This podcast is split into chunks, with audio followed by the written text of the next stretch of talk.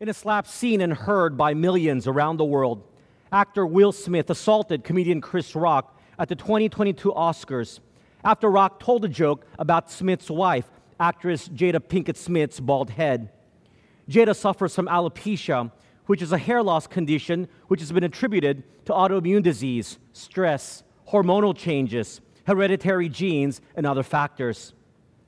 While a very ugly and unfortunate incident, what was interesting to me was the justification used to defend these two well liked celebrities.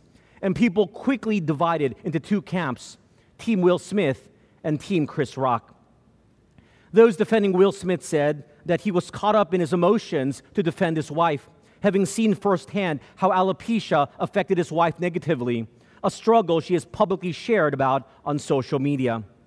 They said that Chris Rock crossed the line when he joked about someone else's medical condition if he knew about it. Those defending Chris Rock, on the other hand, said that everyone knows that comedians make fun of people, especially public personalities like Will and Jada, at events like the Academy Awards, and that Will even laughed at Rock's joke until he saw his wife's unamused face. Some even noted that it was a mild joke compared to the jokes told about Will and Jada's marriage at the beginning of the telecast by the women hosts. Most everyone agrees that regardless of the joke and what was said, violence is never how you deal with hurtful words. Who was right and who was wrong? Was it justified or was it not? The fact that so many saw the same incident but came out with different conclusions and perspectives show that our world often filters truth based on one's perception bias, experience, likability of someone, and even identification with someone else's experience. You see, apart from God's clear rules or principles about what is right and wrong, right and wrong is subjective. Wrongs can be justified to be right. And everyone has a say on the matter where the majority opinion is right. As we finish our study in the first 11 chapters of the book of Genesis, I want to draw out three biblical principles for how God operates to give us guidelines for how we, as Christians, are to assess certain things in life from God's perspective and not from the subjective and frankly wrong perspective of the world. Hopefully, understanding and accepting these biblical principles as it relates to prosperity, success, and plans will help us live more Christ like lives. If you have your Bibles, would you please turn with me to the book of Genesis as we study chapters 10 and 11 and conclude our sermon series, When Giants Walk the Earth. I read now chapter 10, verse 1. Now, this is the genealogy of the sons of Noah Shem, Ham, and Japheth, and sons were born to them after the flood. We're told in verse 1 that this chapter's purpose is to record the descendants of Noah's three sons. However, we don't have time to go through the names recorded in this chapter in detail.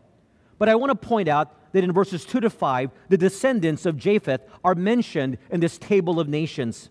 Generally, the descendants of Japheth settled in the area north, east, and west of the Ararat Mountains. Verses 8 to 20 trace the descendants of Ham, who generally settled east, south, and southwest of the Ararat Mountains in the area of Mesopotamia, the Arabian Peninsula, northern Africa, and the land of Canaan. Verse 21 to the end of the chapter trace the descendants of Shem, who generally settled in the regions northeast and southeast of the Canaanites. The tribes and nations mentioned in this chapter were based on their importance in relation to the nation of Israel as their near and far neighbors. Some of these nations, although far away, would interact with Israel in the eschatological future. For example, in Ezekiel 38, it references the descendants of Japheth in verses 2 and 3 attacking Israel in the future. We won't go through each of the names listed in chapter 10, but I do want to point your attention to one of Ham's descendants mentioned in verses 8 to 12. Cush begot Nimrod. He began to be a mighty one on the earth. He was a mighty hunter before the Lord. Therefore, it is said, like Nimrod, the mighty hunter before the Lord. And the beginning of his kingdom was Babel, Erech, Akkad, and Calneh in the land of Shinar. From that land he went to Assyria and built Nineveh, Rehoboth er, Ir, Calah, and Resen between Nineveh and Calah, that is, the principal city. In a stylistic break from the listing of the various tribal names, the scriptures highlight this person called Nimrod, whose name literally means, We shall rebel. He is described in the Bible as a mighty warrior who founded several powerful cities and kingdoms in the region of Mesopotamia. Some scholars have identified him with Sargon of Akkad, also known as Sargon the Great, who was the first ruler of the Akkadian Empire and often identified as the first person in recorded history to rule over an empire. The Akkadian Empire covered the Mesopotamian region, which the later Assyrian and Babylonian empires would occupy. In fact, the Assyrian and Babylonian kings who based their empires in Mesopotamia saw themselves as the heirs of Sargon's empire. Historically, the powerful cities that Nimrod founded were enemies of Israel throughout their history. And many of these cities became the center of pagan worship of many false gods and deities, like the land of Shinar, which is Babylonia, with the capital being Babel or Babylon. Regardless of who Nimrod was historically, we see that even in his rebellious nature against the one true God, he was allowed to succeed as a mighty warrior and build powerful cities and great kingdoms. And this begs the question why does God allow rebellious, wicked, sinful people to succeed like Nimrod? Unfortunately, we don't have an answer to this question from this chapter. But it is important to note that while God allowed Nimrod to succeed, it was only temporary success because we don't see these nations existing today. Each of these nations have seen their demise historically, and any future manifestation of these nations will see a future destruction prophetically according to the Bible. We have the benefit of history to see that Nimrod's powerful cities and kingdoms were really not that successful or prosperous because they were unable to sustain their prosperity into the future. You see, God doesn't measure success and prosperity like we do. True success only comes if it is sustainable and eternal. Temporary prosperity is not success. That's why we need to understand that ours and others' present worldly success and material prosperity is only temporary. It doesn't necessarily mean that God's hand of blessing and approval is with you or with them. You and I can't boast that God's favor is with us and that you are doing the right things in the eyes of God simply because of your present blessings. For even those who do evil and wicked things temporarily succeed and prosper. And that's the first biblical principle I want us to understand. Biblical principle number one material prosperity and worldly success do not mean God's approval and blessings are with you material prosperity and worldly success do not mean God's approval and blessings are with you. This principle serves as both a warning and an encouragement to followers of Jesus Christ. In terms of encouragement, just because someone has nice cars, a large house, an outwardly beautiful family on social media, a luxury pool, new phones, the latest gadgets, and other things you and I associate with success does not mean they have God's approval and ultimate blessings. It just simply means they are monetarily rich. But those earthly things are temporary. You can't take them with you when we die. It is only heavenly rewards that last forever. That's why Jesus reminds us of this fact in Matthew chapter 6, verses 19 to 21. Matthew chapter 6, verses 19 to 21. Do not lay up for yourselves treasures on earth where moth and rust destroy, and where thieves break in and steal. But lay up for yourselves treasures in heaven, where neither moth nor rust destroys, and where thieves do not break in and steal. For where your treasure is, there your heart will be also. My friends, don't envy those with temporary material prosperity and short lived worldly success. You and I have something better we have eternal life and eternal rewards as followers of Jesus Christ who are called to faithfully do his work. Are those eternal things enough to satisfy you in your life? Are you satisfied and content knowing you have eternal life and eternal rewards? Joseph Heller, the author of Catch 22, once was at a party in the Hamptons, a very affluent area on Long Island for New York City residents a guy came over to him and pointed to a young 25 year old standing in the party who worked for a big hedge fund. Heller's friend said to him, See that guy over there? He's made more money last year than you'll ever make with all of your books combined. Joseph Heller said, Maybe so, but I have one thing that man will never have. His friend was skeptical. Oh, yeah? What is it? Heller replied, Enough. The one thing that that man will never have is enough. My friends, can you ever get to that point in your life when you can say for certain you have enough? I hope you can, or else, as a warning, it may lead you to a destructive and discontented life. Examine your hearts and see if you crave and seek material prosperity and worldly success to a point where you're willing to break apart your family, disregard your friends, give up your character, ruin your reputation, compromise your integrity, and most importantly, ignore your relationship with Jesus. Do you seek these temporary worldly things to give you a status symbol to brag and boast about? Because while nice to temporarily have, it will not bring about satisfaction and comfort in your hearts because God's blessings and approval don't automatically come with it. As Richard Swenson writes, contentment is when we tell the shepherd that his provision is enough for all our physical and material needs. If our old car hobbles down the road, that's fine. If we get a shiny newer car with less issues, that too is fine. Because it's not about the cars. My contentment is unaltered in any circumstance because the shepherd is the source of my provision and he does all things well. Contentment is when we tell the shepherd that his presence is sufficient for all our emotional needs. We seek solutions for our emptiness in many directions, all of them lacking. But those who go deep with Jesus discover he is always better. The greater our intimacy with Christ, the greater our contentment. However, sadly, instead of looking to Jesus for our contentment, we see successful people and say, God must be with them, and we envy them. Successful people themselves would say God's approval is on their lives because of their success. But this thinking would be a myth, and those who think like this would be fooling themselves because the thrust and focus of their lives is on the temporary, the material things, and self serving glory and God never approves of this type of living.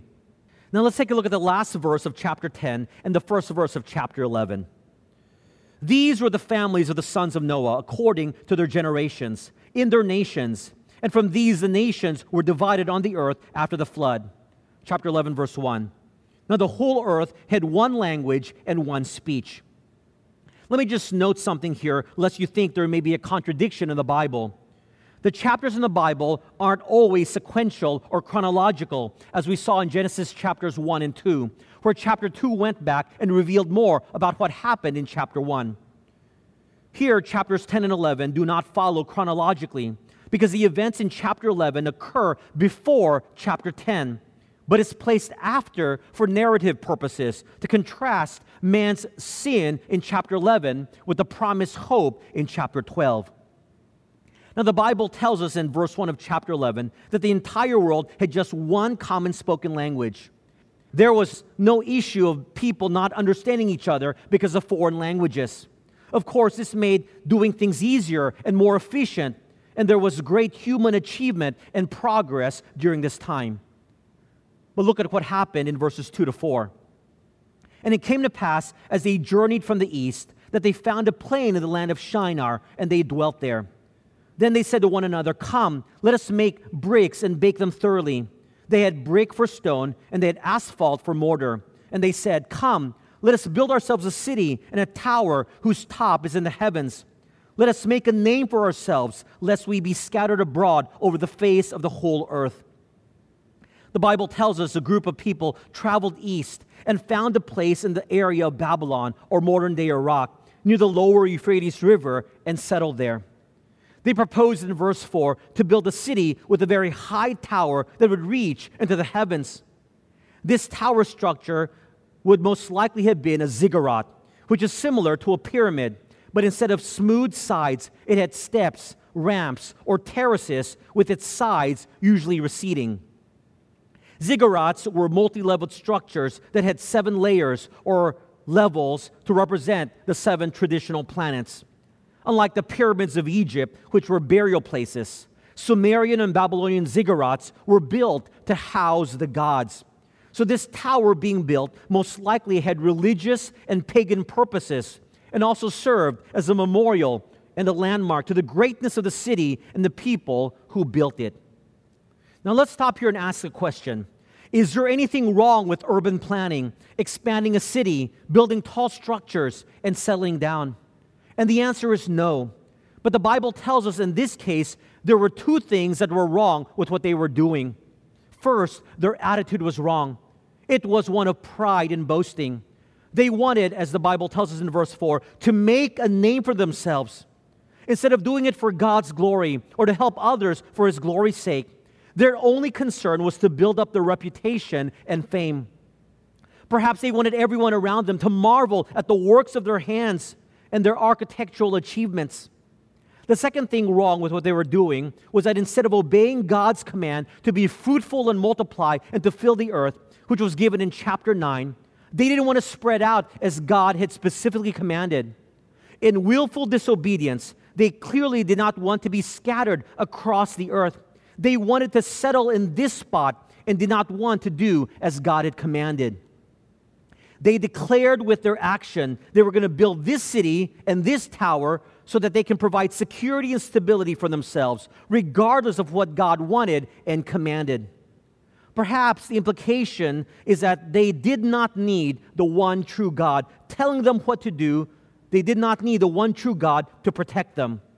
They said to themselves, We have these pagan gods we worship, and they will protect us, and we will build for them a home, this ziggurat tower. What was wrong with this urban construction project was that they were committing the sins of pride and willful disobedience. But without knowing the declaration in their hearts, as revealed in verse 4, these sins would be unknown to us as they were concealed by a seemingly noble endeavor and an admirable desire for growth, expansion, with great plans and achievements. Most everyone would have been in awe and marveled and applauded what was happening and what they were doing. But there was one who was not applauding, for he was not in agreement with this project, and it was God. For he saw into the hearts of these men and women, and hidden behind the awe inspiring project was a heart of pride and willful disobedience. This is where we get our second biblical principle, biblical principle number two. Man's great plans and achievements often conceal a prideful and disobedient heart. Man's great plans and achievements often conceal a prideful and disobedient heart.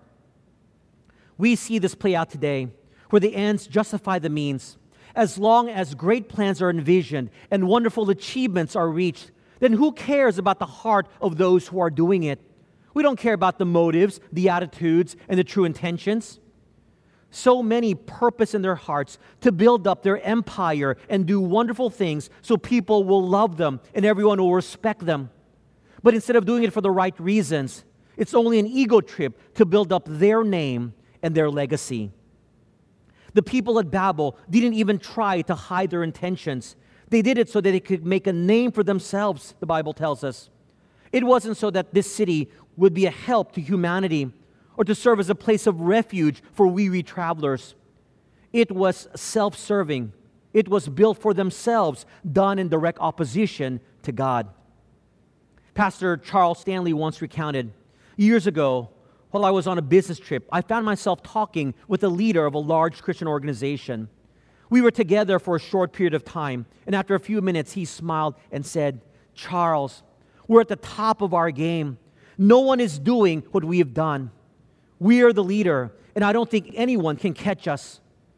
Immediately, my heart sank, not because I wanted to be number one, but because I could sense God saying, Don't ever let that idea cross your mind. At that moment, it felt as though the Lord had sent an arrow straight into my heart.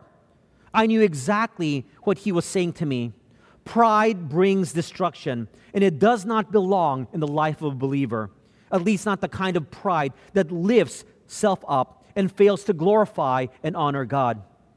Perhaps this man did not recognize what he had said, or it may have been that God wanted to send a word of caution to me. Regardless, pride can and does explode God's plan for our lives. Many times we begin our Christian walk well. Our focus is set on God, and our hearts are fully committed to Him. Then, without warning, pride begins to rise up, preventing us from being all God wants us to be by blinding us to His ways. It tempts us to believe that we know better than He does. If left unchecked, pride will alter our attitude toward God and the route He has chosen for us to take. That's why in Proverbs chapter 29, verse 23, Solomon writes, A man's pride will bring him low, but the humble in spirit will retain honor. There is an end result to pride, one we usually want to ignore. Proverbs chapter 16, verses 18 and 19 says this Pride goes before destruction, and a haughty spirit before a fall. Better to be of a humble spirit with the lowly than to divide the spoil with the proud. Why do I bring up this matter about great things hiding our heart's true intentions? Because as Christians, we often justify disobeying God or justify the pride we feel by proclaiming that we have achieved or are achieving great things for the Lord. We intentionally hide or unintentionally suppress our pride and disobedient heart under the guise of great plans and achievements and even justify it as being done for the Lord. So we justify acquiring many things, bigger things, more numerically, as a cover for a heart of pride and disobedience.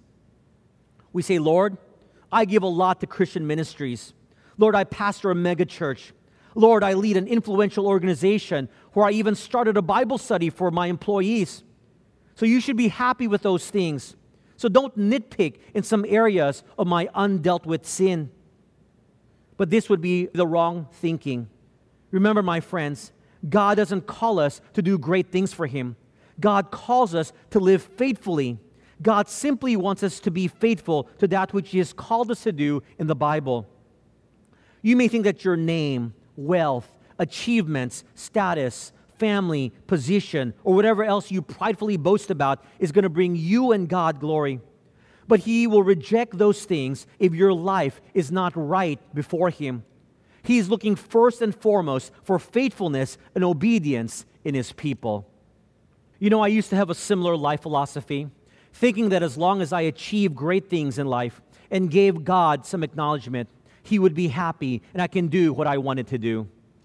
Early on in high school, I felt strongly that God was calling me to be a pastor. Every time a pastor at church or a speaker at a conference gave an invitation to those who felt led to serve as a pastor, I wanted to raise my hand to acknowledge the Spirit's prompting in my heart. But I never raised my hands. I didn't want to be a pastor because I didn't want to be poor. I didn't want to be looked down upon. I didn't want the hardship of the pastorate because I knew firsthand the hardships of being a pastor growing up in a pastor's family. It was pride in my heart that said being a pastor was beneath me, beneath my skill levels and my intellect. So I went into the world of corporate America, earning quite a lot and moving quickly up the corporate ladder. To justify the disobedience in my heart and to make me feel good, I simply told the Lord, Lord, I'm going to give money to the church and to mission work. The more I make, the more I'll give. You should be happy with that. To conceal the pride in my heart, I said that as I climbed the corporate ladder, I would be able to hobnob with the elites and would be able to share the gospel with them, which I never did. That's how I justified to myself and my friends and family why I worked so hard. But truth be told, it was for my own ego and my own self interest. I just sprinkled in there some spirituality and some spiritual words. All of it was simply a big cover up for a prideful and disobedient heart that simply did not want to submit to God's clear calling in my life to be a pastor. My friends, until we recognize this truth about our hearts and deal with it, we will never come clean with ourselves and with God. We will continue to live a lie, a big cover up, perhaps fooling our friends and family but we will never fool God, for He sees into our hearts, and our great plans and achievements will all be for naught, for God humbles the proud. Remember what happened to Moses in Numbers chapter 20?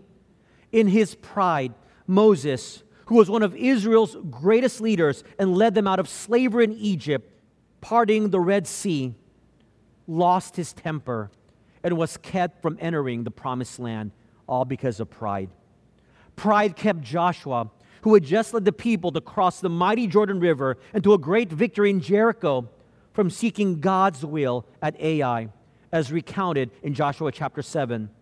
And he lost the battle and incurred God's discipline.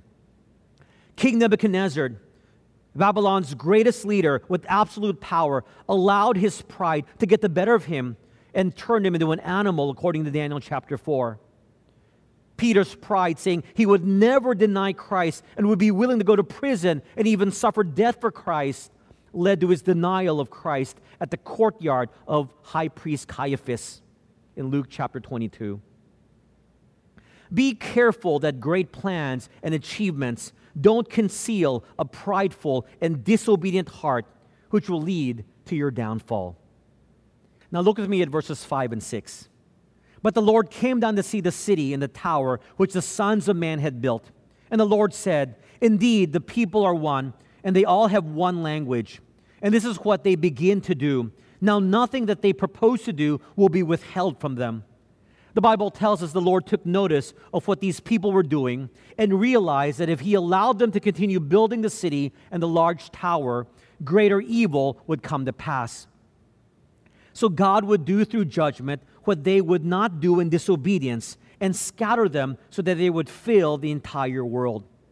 It wasn't that God was afraid of mankind that He intervened, but He did so because He would accomplish His purpose for His glory in spite of man's selfish and prideful plans. God was going to show himself sovereign. Look at what he does in verses 7 to 9. Come, let us go down and there confuse their language, that they may not understand one another's speech. So the Lord scattered them abroad from there over the face of all the earth, and they ceased building the city. Therefore, its name is called Babel because there the Lord confused the language of all the earth, and from there the Lord scattered them abroad over the face of all the earth. The Bible tells us God invented different languages for them, and because they were no longer able to communicate and understand each other, they were no longer able to work on this building project. Dr. Eugene Merrill and other biblical scholars believe that this judgment also involved the implantation of ethnic and racial distinctions which the Table of Nations in chapter 10 seem to imply. This scattering marks the beginning of various ethnicities and races as people stayed within their language groups to marry and have children, thereby limiting the genetic variances and enhancing dominant genetic traits like skin color, from which ethnic characteristics develop. This scattering, because of differing languages, is why I believe many cultures have similar stories as Genesis in their mythologies, especially about a flood destroying the world. Because there wasn't a long period of time between the great flood and the incident at the Tower of Babel. In chapter 10, verse 25, we read To Eber were born two sons. The name of one was Peleg, for in his days the earth was divided, and his brother's name was Joktan. I believe the division of the earth referenced in this verse refers to the scattering of the people because of languages. If this was so, then it was only four to five generations from Noah to Peleg. And remember, Noah lived 350 years after the flood. That means that the people who built the tower presumably would have heard the flood story firsthand from the eyewitness accounts of Noah, Shem, Ham, and Japheth. But since those who were scattered lived in willful disobedience and pride against the one true God, they would have changed what they knew to be the true origin story to their version of the origin story of mankind, which included many similarities to the account in Genesis chapters 1 to 11, including a great flood, replacing Yahweh with their pagan deity. That's why there's a great flood story as part of mythologies in Mesopotamia Islam, Hinduism, the Chinese culture, Greek, Norse, Irish, Polynesian, Mesoamerican, Native American, South American, African, and Aboriginal tribes in Australia. But the Bible's account is not one of many myths. It is the original true account from which the other cultures' mythologies derive their stories from the Tower of Babel. Just look at the pictorial language of the Chinese language. I don't think it's a coincidence that the character, for example, of boat is made up of three other characters vessel plus eight plus mouth. Literally, eight mouths or eight people in a vessel in a boat. And there are many other Chinese words whose character composition aligns with what took place in Genesis. And I encourage you to study this fascinating subject matter to bolster your faith in the Bible. You can simply Google the Bible in Chinese characters. And so the place was called Babel, which is a play on a similar sounding Hebrew verb meaning confused. These people were confused because they could not understand each other as languages were introduced. Naturally, the people of Babel sorted themselves out by language groups, and they scattered themselves across the earth because their language distinctions would have caused trust issues with those they could not understand, accomplishing God's purpose in spite of man's selfish plans. The wonderful thing is that in the future, the book of Zephaniah, chapter 3, verse 9, tells us that we will all speak one language while maintaining our various languages. So the Bible tells us in the millennium, we will speak the same language. But putting it all together, we have our third biblical principle. Biblical principle number three God often sovereignly intervenes to overrule man's selfish plans to accomplish his purposes for his glory. God often sovereignly intervenes to overrule man's selfish plans to accomplish his purposes for his glory. My friends, this truth encourages us because we can find peace knowing that man's plans will never override God's sovereign will. He can choose to intervene to accomplish his purpose. So we should not lose heart if we think that things in our life isn't going as we have planned it. As long as we remain faithful to him, God's perfect, beautiful, and satisfying will will take place in our lives. This simple but profound truth should encourage us to leave things in God's hands to allow Him to sovereignly move and intervene, especially when things are beyond our control. If you're a student of history, you will see that God often intervenes to accomplish His purpose for His glory. Genevieve Carlton writes Can a single change of fate shape history? And is there proof of divine intervention in history? Sometimes a change of fate is so unbelievable it seems like it must have been divinely inspired. During the Hundred Years' War, King Edward thought he had France on the run until a freak hailstorm destroyed his army in just 30 minutes. George Washington thought his Continental Army would follow the British in 1776 until a fog rolled in at the last minute, allowing the army to escape. The Mongols thought they could conquer Japan until a typhoon completely destroyed their invading armada, not once, but twice. At the time, many interpreted these changes of fate as evidence of historical divine intervention. A Dutch admiral complained that God must be Spanish since he froze a river to let Spain's army escape. When Poland's king saved Vienna from Ottoman conquest with a surprise cavalry charge, he declared, I came and God conquered and the American revolutionaries declared that Providence saved their army from British destruction. These moments of divine intervention changed the course of history, and Scripture is full of verses and historical reminders of this truth. My friends, this truth should remind us that we should never work for our own selfish plans because it's a futile effort. We should seek God's will for our lives to accomplish His purpose for His glory.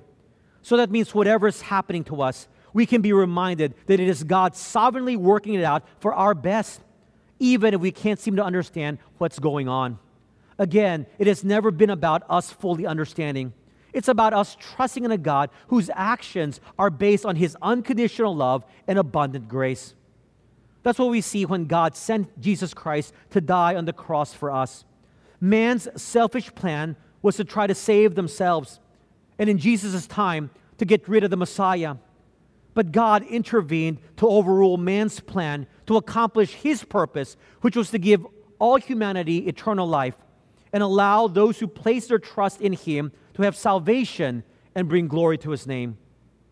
With this in mind, we need to guard our hearts from becoming bitter when our plans don't go as planned. It simply means God is overruling what we want in order to bring about something better for His purpose, for His glory, which is for our best. Don't be bitter when God's better plan is for our best. Don't be bitter when God's better plan for us is for our best. Remember the line from the wonderful hymn, Come Thou Fount of Every Blessing. Here's my heart. O take and seal it. Seal it for thy courts above. As someone once wrote, in this world, you will face many hardships, but you can keep your heart from becoming cold and hard. There's a story of a physically challenged high school student. Although the crutches on which he hobbled kept him from being physically active, he excelled in his studies and was well liked by his peers. They saw the problems he had getting around, and they sometimes felt sorry for him. But for a long time, nobody asked him why he had this difficulty walking. One day, however, his closest friend finally asked, Why do you have trouble walking? The student answered, It's because of polio. His friend replied, With so many difficulties, how do you keep from becoming bitter? tapping his chest with his hand. The young man replied with a smile, Oh, the polio touched my legs, but it never touched my heart. It touched my legs, but it never touched my heart. My friends, don't let the disappointment of your unfulfilled plans touch your heart. For our hearts should be fully trusting in God's loving and gracious sovereign purpose. Don't be bitter when God's better plan is for our best. The rest of this chapter traces the descendants of Shem all the way to Abraham, and his story starts in chapter 12. We end our series here, but I pray you will continue your study in the rest of this wonderful book as it traces the life of Abraham, Isaac, Jacob, and Joseph with many life lessons for us to learn. As we live our Christian lives, remember that our prosperity, success, and plans are not to be subjectively defined by the world based on bias, perception, expectation, and majority desire. But it should be defined by the principles and truth that God has set. Remember, number one, material prosperity and worldly success do not mean God's approval and blessings are with you. Number two, man's great plans and achievements often conceal a prideful and disobedient heart. Number three, God often sovereignly intervenes to overrule man's selfish plans to accomplish his purposes for his glory. So, my friends, live faithfully according to God's word, checking your hearts to ensure it is right before God, so you and I can live for his purpose and his glory. And in this way, you and I will find great success in this life and the next. Let's pray. Heavenly Father, thank you for your word. Thank you that we don't have to rely on the world's definition of what is success and accomplishment, that we can look to you, the author and the finisher of our faith, to see that it is what is eternal that is true success. Father, I pray that those who have not placed their trust in you as their personal Savior would do so and those who have done so would live for your glory by living faithfully, doing what your word has told us to do. Help us to examine our hearts, that our hearts are tender and not bitter, that our hearts do not seek for our own selfish plans, but seek for your greater glory. Father, would you continue to bless your people as we look into your word for guidance in all things? We love you, Lord. Thank you for sending your son, Jesus Christ, to die on our behalf. In Jesus' name we pray. Amen.